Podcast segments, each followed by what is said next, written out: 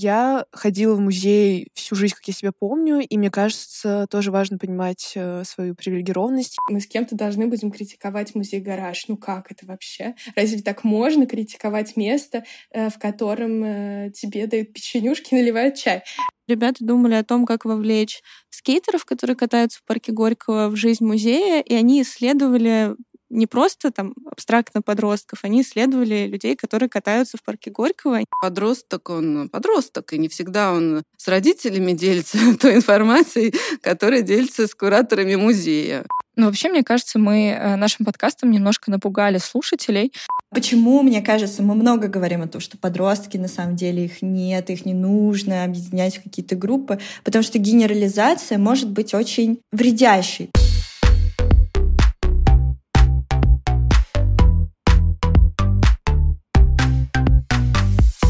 Всем привет! Это подкаст «Диалог с подростком» и мы его ведущие Маша Щекочихина и Марина Романова. Мы сотрудницы Музея современного искусства «Гараж». И этот подкаст мы будем вести вдвоем. Мы делаем этот подкаст в первую очередь для родителей, учителей и всех, кто взаимодействует с подростками каждый день. Мы решили, что будет правильным начать этот выпуск с небольшого знакомства и объяснить, почему мы вообще затеяли этот э, подкаст. Я работаю в отделе инклюзивных программ музея «Гараж» уже, кстати, четвертый год. А наш отдел занимается тем, чтобы сделать музей доступным и открытым для людей с э, различным опытом. А я говорю сейчас и о различном возрасте, и о гендерах. Также говорю об опыте инвалидности, миграционном опыте и так далее. Я работаю в «Гараже» уже 7 лет, и я работаю сейчас в отделе просвещения, но э, ранее я работала в других отделах, и я была гидом, медиатором, и сейчас я занимаюсь, по сути, программированием культурной медиации, медиирую различные проекты.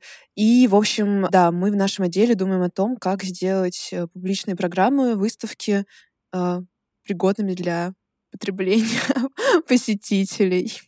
Это наш первый выпуск, поэтому мы уделим немного времени тому, чтобы рассказать, о чем же все же будет подкаст и как он появился. Дело в том, что в 2020 году неравнодушные сотрудницы и сотрудники музея «Гараж» объединились в исследовательскую лабораторию, которая занималась исследованием ВИЧ-эпидемии в стране. Причем мы рассматриваем эту эпидемию как социокультурный феномен. И все больше погружаясь в эту тему, мы поняли, что вообще-то она связана не только с самой инфекцией, и мы интересуемся очень разными аспектами. От официальных документов, которые регламентируют врачебную практику, до вопросов образования, воспитания и семейных отношений. И вот этим последним я и начала заниматься. Но наш подкаст не о ВИЧ-инфекции. Мы в основном будем говорить об отношениях родителей, учителей, музейных сотрудников с подростками. В этом выпуске мы обсудим, ходят ли подростки в музеи и зачем, ну а также, что делают сами музеи, чтобы к ним приходили подростки. Ну, кстати, прежде чем мы будем говорить с нашими участниками, я вообще хотела спросить у тебя, Марин, когда ты была подростком, ты ходила в музей? И если да, то зачем? Я ходила в музей всю жизнь, как я себя помню, и мне кажется, тоже важно понимать э, свою привилегированность. Я родилась в Москве, и поэтому для меня это был абсолютно такой бытовой какой-то момент сходить в музей. Мы ходили с мамой, э, с сестрой, со школой, с отдельными группами подростков. Мы ходили на экскурсии. Это было супер интересно, при том, что мы ходили в довольно такие большие институции типа Пушкинского музея, и я себя там чувствовала очень круто, поэтому э, понимаешь, что не у всех такой опыт, и просто, да, понимаем водные самих себя. А я, кстати, думаю, что я стала музейной сотрудницей не постольку поскольку, а вопреки, потому что я, когда была подростком, я не очень активно посещала музеи, но, наверное, это, конечно, связано с тем, что я родилась и росла в подмосковном Сергиевом Посаде, и там нет особо музеев никаких, там, кроме краеведческих, э, музея Троицкой Сергиевой Лавры. Но я помню, что где-то в возрасте такого 10-11 класса я стала ездить в Москву, потому что стало можно. вот. И я ездила на выставки э, какие-нибудь очень яркие, инстаграмные, потому что в то время тоже как бы Инстаграм уже существовал, и мне было важно, наверное, как-то отметиться, что я была на какой-то известной выставке в Москве, э, типа Дали Пикассо или Ожившие полотна, потому что все выкладывали фотографии с этих выставок, и мне хотелось тоже быть в какой-то в, этой, в этом комьюнити привилегированных людей, которые ходят на эти выставки. Вот, и мне нравилось ездить и на такие выставки, и также я ездила и в Пушкинск, в Третьяковку, и вот просто, чтобы выкладывать фотографии и делать вид, что я такая умная, классная, вот, э, чтобы все мои одноклассники из Сергиев Посада мне завидовали. План сработал. В общем, на этом моменте мы переходим к комментарию подростка, молодой девушки Аси Ивановой, которая являлась подростком э, программы «Гараж Тинс», это программа, которая существует э, в музее «Гараж» уже почти 10 лет, и там было несколько наборов, и вот э, Ася была участницей последнего набора с 2020 по 2021 год, и сейчас мы послушаем ее комментарий. Меня зовут Ася Иванова, мне сейчас 20 лет, я занималась в молодежной команде «Гаража» с 2020 года по 2021 год. Угу. А можешь, пожалуйста, рассказать, э, как ты узнала про эту программу, почему ты решила на нее податься, э, какая у тебя была мотивация? Э, на самом деле это забавная история, потому что я вообще не знала о Гараж Тинс, и мне написала моя подружка, с которой мы вместе были в клубе искусствоведов, а потом мы поступили вместе в университет, и она мне просто скинула пост в Фейсбуке, э, это тоже странно, потому что Фейсбуком я не то что пользуюсь. И она э, написала, что очень классные ребята были в предыдущих наборах, она хочет попробовать и предлагает мне вместе с ней. И я тогда очень переживала, вдруг я попаду в гараж Тинс, а она не попадет, и, потому что ну, она была первым, кто хотел этого. И так получилось, что мы обе оказались в команде. Э, такое счастливое стечение обстоятельств, хотя была жеребьевка, и это действительно судьба. Но мне просто было интересно э, попасть именно в гараж, Пока мы общались с Асей, мы выявили довольно много проблем музейных программ для подростков. От каких-то технических, связанных с онлайн-форматом, например, до концептуальных, на которых мы в том числе хотели заострить внимание, поскольку эта мысль так или иначе будет проходить через весь подкаст. И здесь речь идет о том, что чем больше подростковых в кавычках программ мы делаем, тем больше понимаем, что искусственно объединять людей в группы на основе их возраста довольно проблематично. И здесь дело не только в том, что люди в 12, 14, 18 лет думают по-разному, но в том, что это вообще разные люди с различными интересами. Однако иногда такое объединение становится супер плодотворным, поскольку происходит обмен опытом и знаниями, совместная работа превращается в такую вот лабораторию. И вот Марина с Асей как раз обсудили это все на конкретных кейсах. А, Ася, как тебе кажется, ну вот почему вы не стали командой? Это именно из-за локдауна или это из-за, не знаю, из-за построения программы, из-за преподавателей, с которыми не сложилось? Да, локдаун на нас сказался. Мне кажется, еще потому, что мы разные все по возрасту были. Это тоже играет свою роль. То есть ты мог стать участником с 14 до 18, и я как раз тогда, мне было 18, при том, что, да, меня набрали, мне исполнилось только в ноябре 18, но все равно я была старше всех. Я уже была на первом курсе к тому моменту, и ощущалась разница все равно между тем, чего я жду от этой программы, и тем, чего ждет э, моя э, сокомандница в возрасте там, 14 лет. Многие приходили с уверенностью, что мы будем, не знаю, смотреть произведения современного искусства, а это будет какой-нибудь селекционный курс или что-то такое. Эм, мне как раз было интересно общаться с э, теми, кто работает в гараже, или там приглашенными, э, для нас приглашали разных э, людей из сферы культуры, которые рассказывали о своей деятельности. Для меня это было действительно такая вот практическая больше история.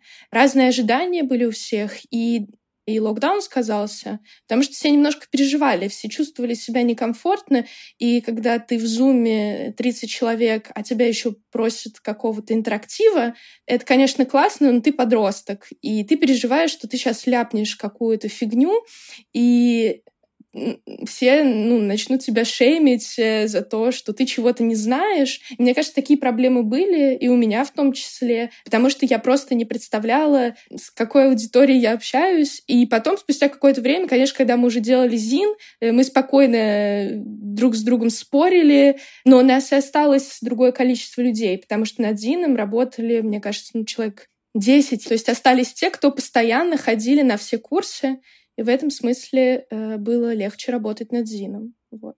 А, вот ты упомянула Зин. Расскажи, пожалуйста, про эту историю, потому что вот у меня сейчас, например, в руках, я периодически его пересматриваю, перечитываю. Он мне кажется очень классным. Он, на самом деле, про довольно сложно говорить потому что его сложно где сейчас можно достать, и он какой-то очень лимитированной серии. И тем, у кого его нет, мне кажется, самое классное, что можно приблизить, это посмотреть вашу YouTube-презентацию, которая есть на YouTube-канале Гаража, есть на сайте Гаража. В общем, эту ссылку мы оставим в описании, потому что саму печатную версию их как-то прям мало, их, мне кажется, очень быстро все разобрали. Но, собственно, да, вы сделали зин, который называется «Что не так с Гараж Тинс?». Красная обложка, где огромный дракон со знаком вопроса наступает на гараж. а, вот. И он намного больше, чем музей. вот, поэтому расскажи, пожалуйста, про него, кому пришла идея его выпустить, и какая у вас была, наверное, самая главная первая мотивация, почему вы решили его создать? На тот момент мы уже знали, что с нами будет работать Юра Юркин в следующем полугодии, потому что э, Анастасия Митюшина предложила ему сделать для нас тоже курс. И Давай сейчас только чуть поясним, что Юрий Юркин — это координатор научного отдела и библиотеки. Анастасия Митюшин — это э, куратор публичной программы. Да. И тогда они как-то, видимо, внутри собственных вот каких-то разговоров поняли, что было бы классно тоже подумать э, про какой-то опыт. Все нам все время говорили, и Юру мы представляли именно таким э, критиканом, э, который приходит все время про всех, э, значит, что-то говорит. И поэтому мы его немножко, наверное, в первый момент не поняли. И э, мы тоже так немножко боязны, потому что ну, мы с кем-то должны будем критиковать музей-гараж. Ну как это вообще? Разве так можно критиковать место, э, в котором э, тебе дают печенюшки, наливают чай? Оказалось, что можно. И получается, что Юре было тоже интересно, и он пришел к нам заряженный на то, чтобы выпустить вообще, чтобы была какая-то итоговая работа, чтобы мы не просто обсудили друг с дружкой, что нам не нравится, а чтобы мы попытались это действительно проанализировать с разных точек.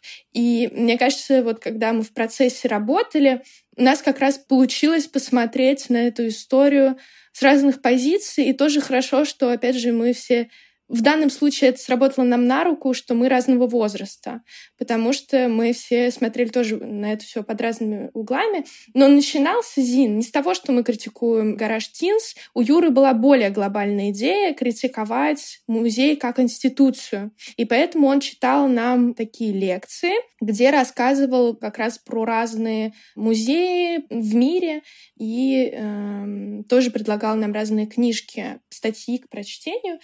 Но потом мы поняли, что мы ничего не знаем, как молодежная команда, про то, как изнутри устроен музей. У нас недостаточно опыта, мы никогда тут не работали. Э, да, мы стажировались, но там это 2-3 недели. Ты за это время, не знаю, найдешь, где находится библиотека музея и архив.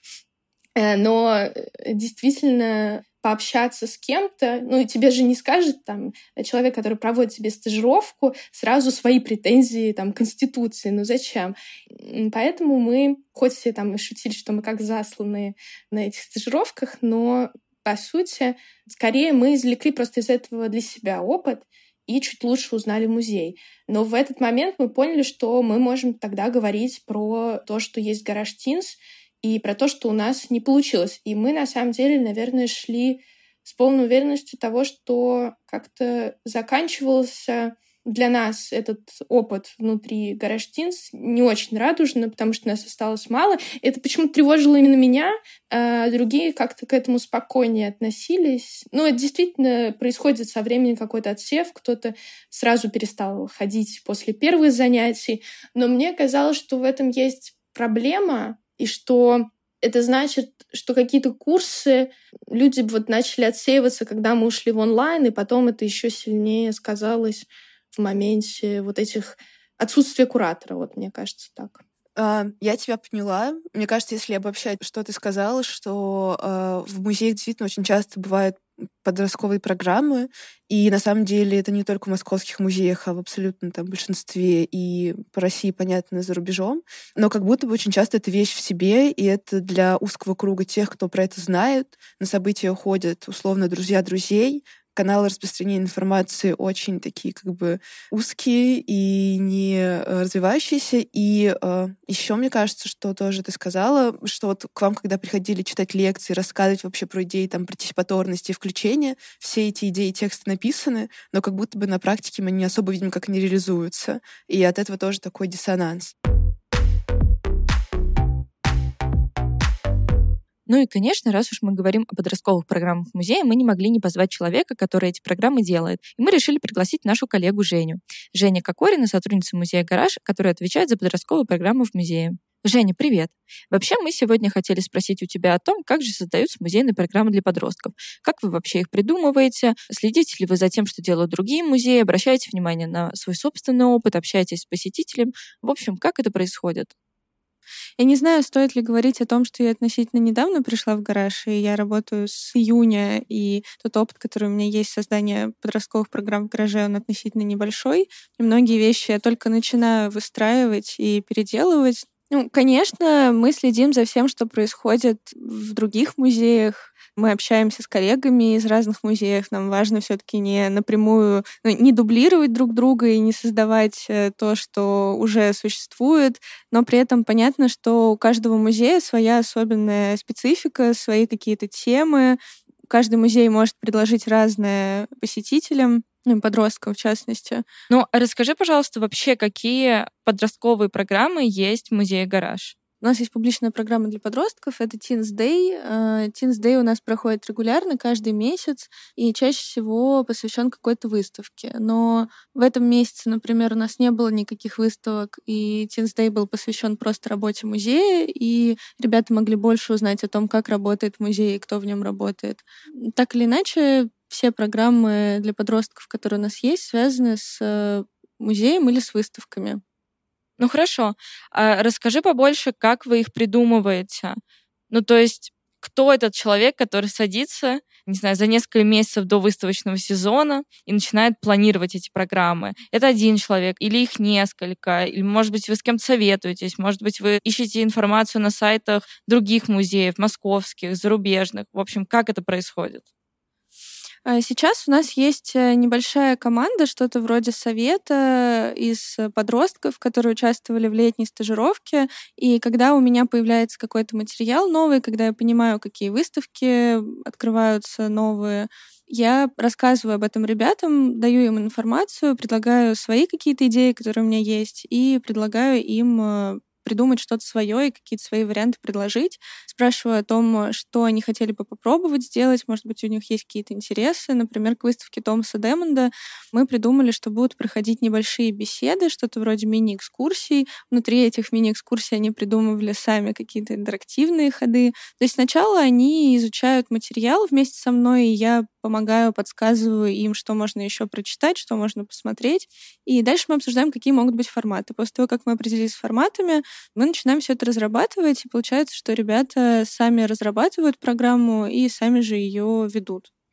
Ну вот в ходе беседы мы, кажется, сейчас выяснили, что у подростковых программ два направления. Просветительское, когда мы работаем с широкой аудиторией подростков, рассказываем им о выставках, о мероприятиях в гараже, об искусстве и так далее, и так далее. И профессиональное направление, когда мы помогаем подросткам познать профессию э, музейного сотрудника, и хочется побольше узнать об этих программах. Может, ты расскажешь о летней стажировке, как вы это создаете, как вы это создавали, и, в общем, какая цель у этих стажировок?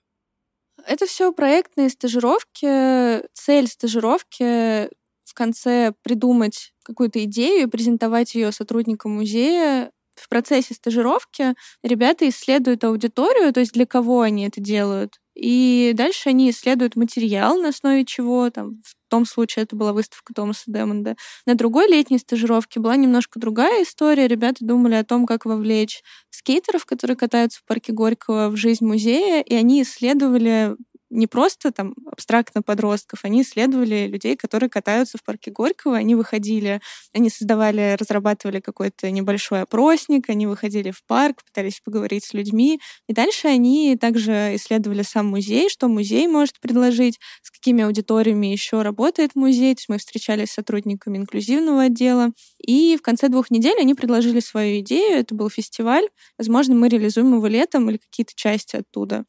Вот. То есть нам очень важно, чтобы по итогам каждой стажировки это все не уходило просто в воздух куда-то там, вот мы придумали, а чтобы мы могли это как-то использовать. И, конечно, мы обязательно упоминаем на сайте музея, если мы используем какие-то их идеи, что вот там этот воркшоп был разработан совместно с учениками школы Летова там, или с учениками школы алгоритма. Это очень важно для нас. Ну, мне еще интересно узнать про обратную связь участников стажировок. Что они вообще говорили по окончании?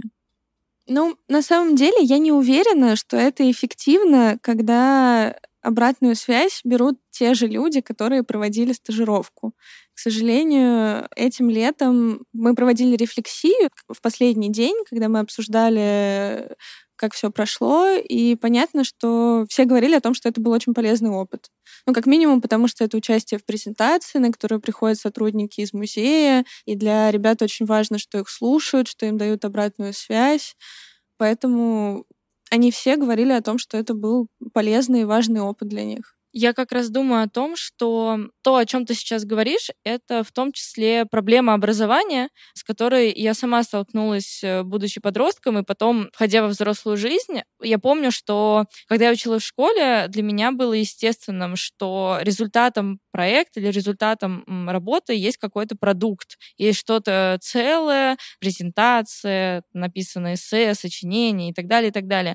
И я никогда не думала, никто меня не учил тому, что в целом сам процесс подготовки, разработки этого проекта, продукта, это вообще-то есть эм, работа, и этот процесс уже полезен, и в целом не нужно стремиться к какому-то идеальному продукту. Он всегда может не получиться, и ты всегда можешь проиграть, но вот полученный опыт, он обладает э, невероятной ценностью, и очень важно э, как-то чувствовать эту ценность и понимать, что действительно без этого опыта ты там дальше бы не смог сделать какие-то другие крутые проекты. Конечно, мы это проговариваем, то есть у нас особенно это касается курсов, у нас всегда расписаны какие-то понятные конкретные цели, задачи, что мы перед собой ставим, какой будет итог. Здесь очень важно не давить не заставлять, потому что это тоже может вызывать стресс. Там ты должен подготовить перформанс э, через 6 недель. Это вызывает, на самом деле, очень большой стресс у участников. И я знаю, что многие партиципаторные проекты, я слышала об этом от коллег, когда ты зовешь и детей, и там подростков что-то сделать такое классное, крутое, даже совместное с художниками, в какой-то момент это превращается в стресс, потому что тебе срочно нужно закончить, надо успеть. Это работа. И тут нужно понимать, что не все могут быть готовы к этой работе. Это тоже нормально. Когда речь идет о стажировках, я всегда проговариваю, что у вас может в какой-то момент упасть мотивация по какой-то причине. Вы всегда можете прийти со мной поговорить об этом, и мы можем обсудить еще раз, почему вы здесь, почему для вас это важно. В итоге может получиться как-то не так, как вы рассчитывали, это тоже нормально. И я часто рассказываю о своих каких-то неудачах и о косяках, так, чтобы им было спокойнее. Женя, Спасибо тебе большое. Но я все еще грущу, что я не имею времени ходить на подобные программы, что я уже не подросток, потому что ты рассказываешь, и очень-очень хочется. Как и любой разговор, хочется делать полным и объективным. Мы уже поговорили с сотрудницей, которая проектирует программы для подростков, мы поговорили с самим подростком. И теперь мы позвали маму одного из таких подростков, маму Сони Гелиловой, Марину. И сейчас она расскажет о всех плюсах, минусах и подковерных разборках, которых вы не увидите, если не приняли в этом всем участие. Здравствуйте, меня зовут Марина, я мама дочери подростка. Сони Гелиловой, которая принимала участие в различных э, музейных программах. И вот последней такой программой была как раз проект музея «Гараж». Расскажите, пожалуйста, почему Соня принимала участие в таких программах, и если можно, перечислите их, пожалуйста, что это были за музеи, какая продолжительность участия? Началось все с э, волонтерской программы Музея современного искусства, куда изначально первой пришла я. Это ММСИ, правильно? Да, угу. да. Первая туда пришла я, э, принимала участие как волонтер. А дальше, уже увидев, что дочь моя, в принципе, имеет склонность, привела ее, и она имела возможность тоже поучаствовать там в волонтерских проектах. Но это были в основном проекты тоже для детей, э, то есть различные квесты, новогодние мероприятия и музейная программа «Музей парки усадьбы». Потом следующая программа была в Еврейском музее. Тоже, если мне не изменяет память, это совместный проект с Музеем современного искусства. целью программы было ребенка, подростка приобщить к миру искусства и помочь ему самореализоваться за счет общения с прекрасным, ну, скажем так. И следующая уже была программа в гараже, куда она попала уже без меня совершенно самостоятельно, благодаря тем связям, которые приобрела в предыдущей программе.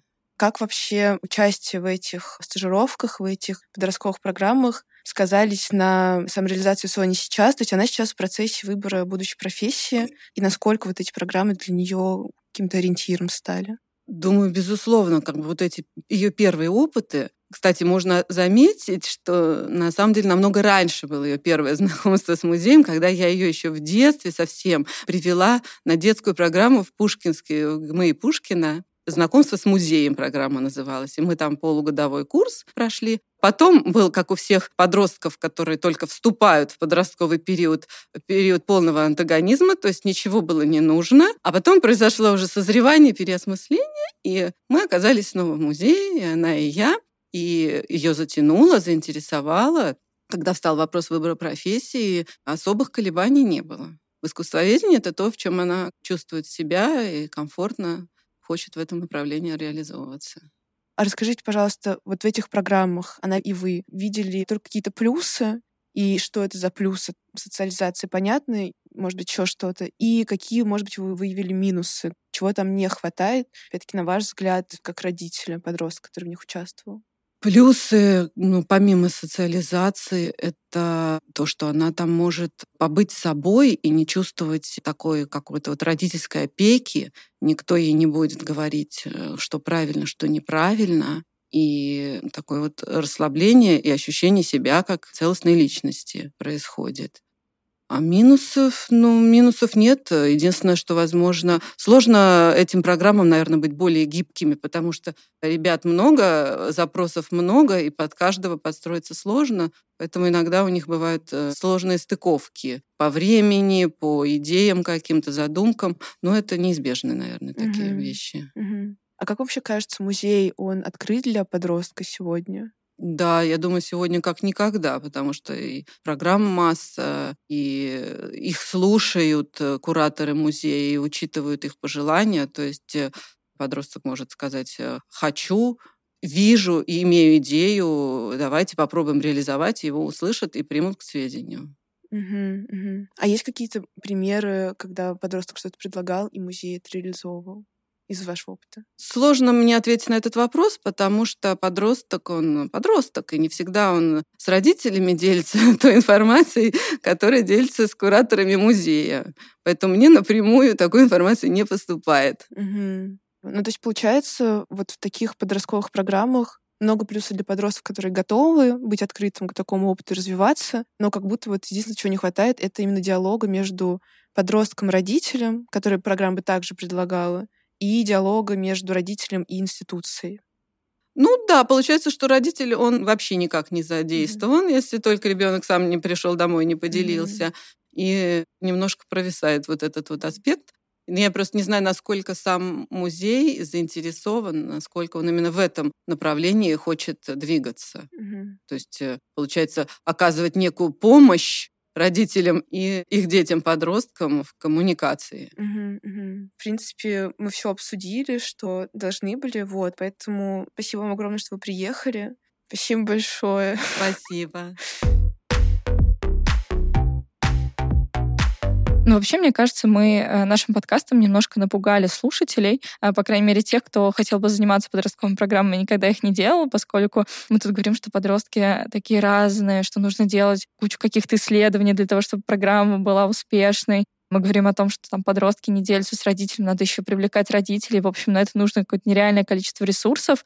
И мне кажется, нам нужен человек, который занимается подростковыми программами каждый день, который работает с подростками очень много, и нужно спросить совета, в общем, что делать. Вита, привет.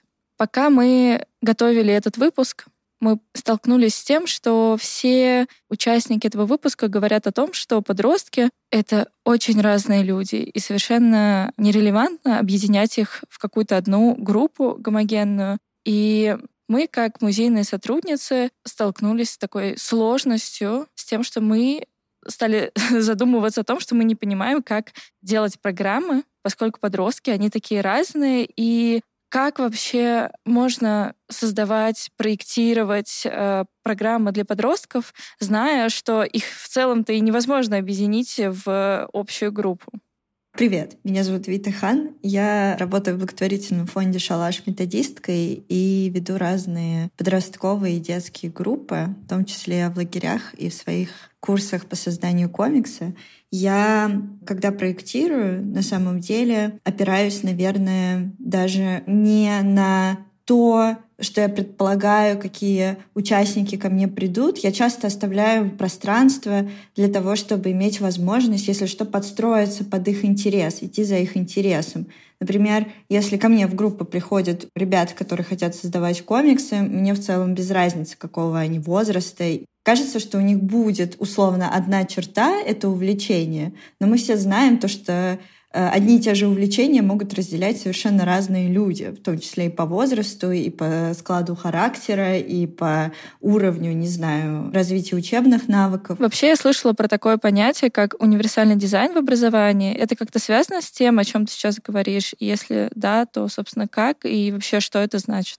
Универсальный дизайн — это история про инклюзию, что мы разрабатываем программы таким образом, что они могут, если что, подстраиваться под конкретные запросы, которые есть у участников. При этом это история, в которой ты не просто э, делаешь предположение на основе своего опыта, а ты рассматриваешь самый разный опыт. Условно, если человек слабослышащий, и ты предполагаешь, что слабослышащий может прийти к тебе в пространство или на твои занятия, ты предусматриваешь сценарии, которых, возможно, сможешь ему помочь и обеспечить такое же количество информации, как и для говорящих участников. То есть это работает скорее что ты действительно предусматриваешь, э, что делать в разных сценариях, которые могут произойти.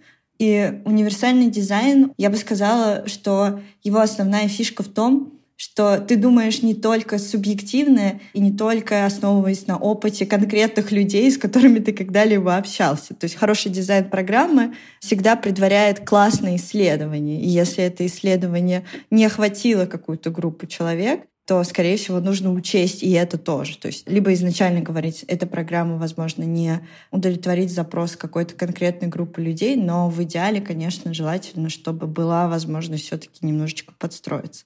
Да, спасибо, Вита. Вот я, поскольку я работаю в отделе инклюзивных программ, я часто сталкиваюсь с тем, что педагоги, музейные сотрудники, если они не занимаются инклюзией, да, если где-то в их должности слово инклюзия не прописано, то они а, пропускают мимо вот это понятие универсального дизайна, и мне показалось, и мне бы хотелось верить в то, что в целом универсальный дизайн, он не только про инклюзию, но, по крайней мере, не про инклюзию в этом узком смысле, поскольку мы знаем, что для большинства людей инклюзия — это в первую очередь обеспечение доступности для людей с инвалидностью, но мы с коллегами и в этом подкасте, и вообще говорим о том, что, конечно, инклюзия — это про диалог с людьми с различным опытом. Это вообще про разнообразие, про то, что каждый из нас разный. И, наверное, мне бы не хотелось э, универсальный дизайн в образовании связывать с инклюзией, инклюзивными практиками и говорить просто, наверное, о том, что действительно универсальный дизайн — это такая образовательная практика, такой способ проектирования образовательных программ, который бы подходил очень разным студентам, ученикам, э, школьникам и так далее, и так далее. Как ты думаешь?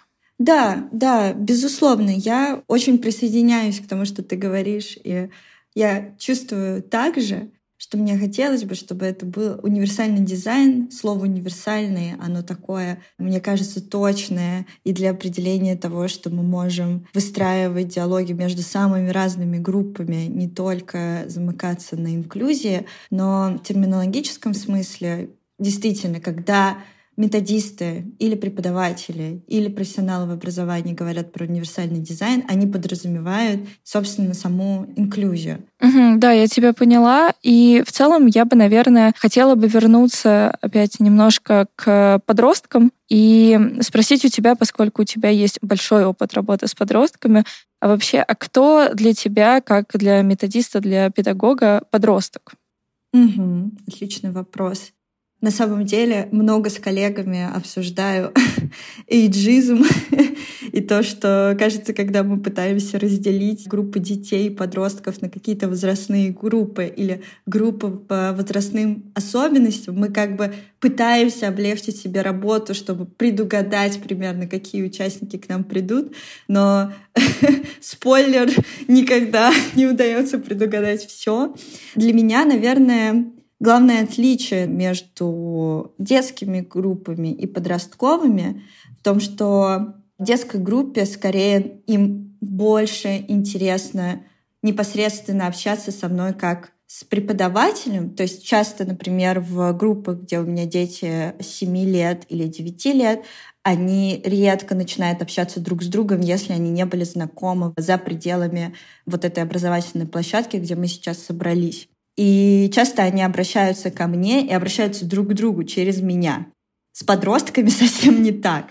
Это уже молодые люди, которые приходят в пространство и для которых важно общаться друг с другом. Хотя, конечно, конечно, вот все, что я сейчас говорю, я думаю про себя, но это какое-то на самом деле обобщение, потому что цели у них бывают разные. Я ужасно верю в то, что на самом деле подросткового возраста по сути не существует.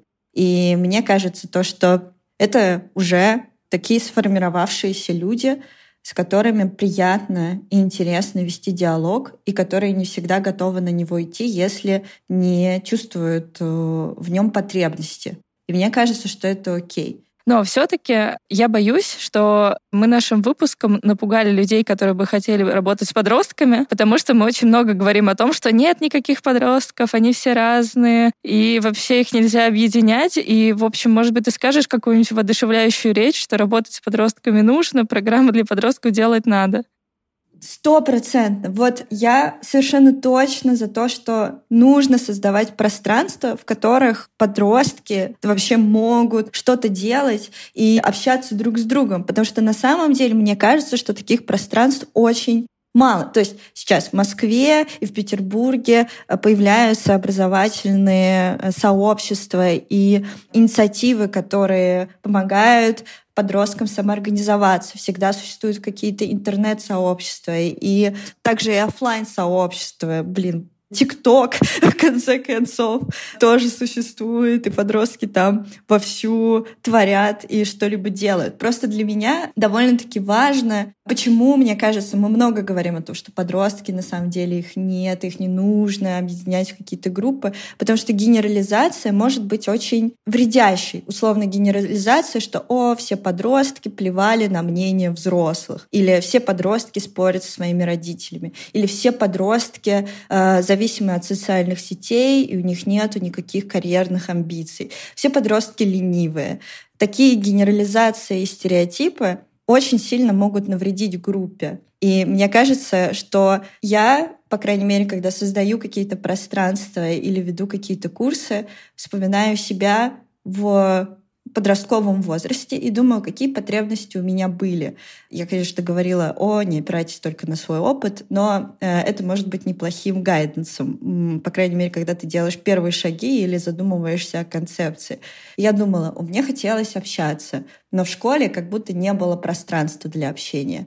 Мне бы хотелось что-то свое создавать и получать опыт, который бы мне пригодился в будущем, условно. Опыт работы над проектом, опыт какого-то продуктивного взаимодействия с другим. Условно, мы не просто сидим и не знаем, о чем поговорить, а у нас есть темы, которые мы можем обсудить и что-то создать вместе.